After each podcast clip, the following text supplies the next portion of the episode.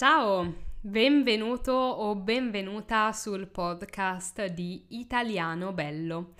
Io sono Irene, insegno l'italiano online e con questo podcast voglio eh, offrirti tanti episodi divertenti e piacevoli, spero, in italiano semplice.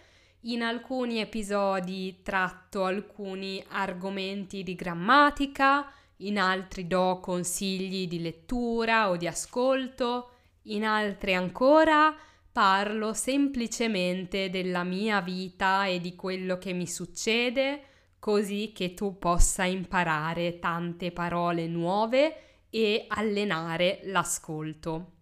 Se vuoi, puoi iscriverti al canale Telegram di Italiano Bello, lo trovi nel link qui sotto e se vuoi puoi anche iscriverti al corso gratuito Pronti Partenza Via.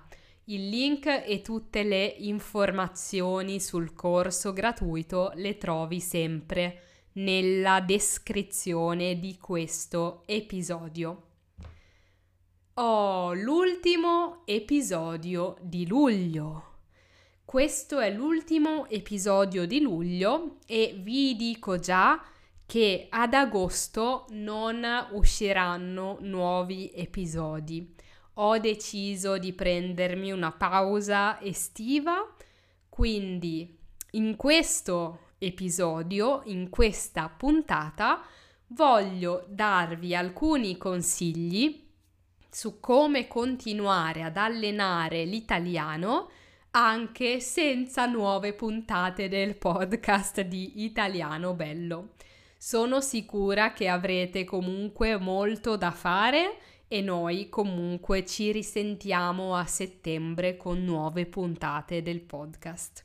Quindi, alcuni consigli su come continuare a praticare l'italiano nel mese di agosto. Prima di tutto, se volete anche voi prendervi una pausa e godervi un po' di riposo, va benissimo. Ogni tanto la cosa più utile da fare è non fare niente, riposare un po'. È utile anche il riposo, quindi non sentitevi in colpa, cioè non sentite che state facendo qualcosa di sbagliato se decidete di riposare e di prendervi una pausa anche voi. Se però siete pronti per studiare, imparare, praticare ancora l'italiano, ecco alcuni consigli. Ci sono già alcuni episodi del podcast in cui ho dato alcuni consigli di lettura e di ascolto, cioè ho consigliato alcuni libri da leggere e alcune canzoni da ascoltare. Li ripeto qui. Sono sempre gli stessi, ma forse aggiungerò qualcosa. Se vuoi leggere dei libri in italiano che siano allo stesso tempo semplici e divertenti, ti consiglio due autori, anzi un autore e un'autrice. L'autore, e forse lo conosci già perché è famosissimo in tutto il mondo, è Gianni Rodari. Ha scritto favole, filastrocche per bambini, che però sono molto belle, divertenti e apprezzabili anche dagli adulti apprezzabili significa che si possono apprezzare, cioè anche un adulto può trovare belli, piacevole, eh, può trovare bello, piacevole e apprezzabile appunto leggere i libri di Gianni Rodari. Non ti consiglio un libro in particolare, sono tutti belli. Ti consiglio anche l'autrice Bianca Pizzorno, che si scrive Pizzorno, P-I-T-Z-O-R-N-O. Bianca Pizzorno è un'autrice italiana, sarda, quindi della Sardegna, e anche di questa autrice ti consiglio tutti i libri. Anche questi sono libri per bambini, ma sono stupendi, sono sicura che li troverai belli. Sono davvero tutti belli. Ascolta il mio cuore, La voce segreta, La bambinaia francese, Diana, Cupido e il commendatore. Sono davvero tutti belli e la cosa migliore che puoi fare è cercare i nomi di Gianni Rodari e di Bianca Pizzorno su internet e sono sicura che troverai il libro più adatto a te. Non so purtroppo se sarà facile per te comprare questi libri nel tuo paese, ma lo spero davvero. Invece, se vuoi ascoltare canzoni in italiano mentre passeggi o mentre sei sdraiato sdraiato al mare sulla spiaggia o mentre mangi qualcosa di buono, io consiglio due cantautori, due autori di canzoni che sono Francesco Guccini e Fabrizio De André. Puoi cercare su YouTube, troverai sicuramente le loro canzoni e spero ti piacciono.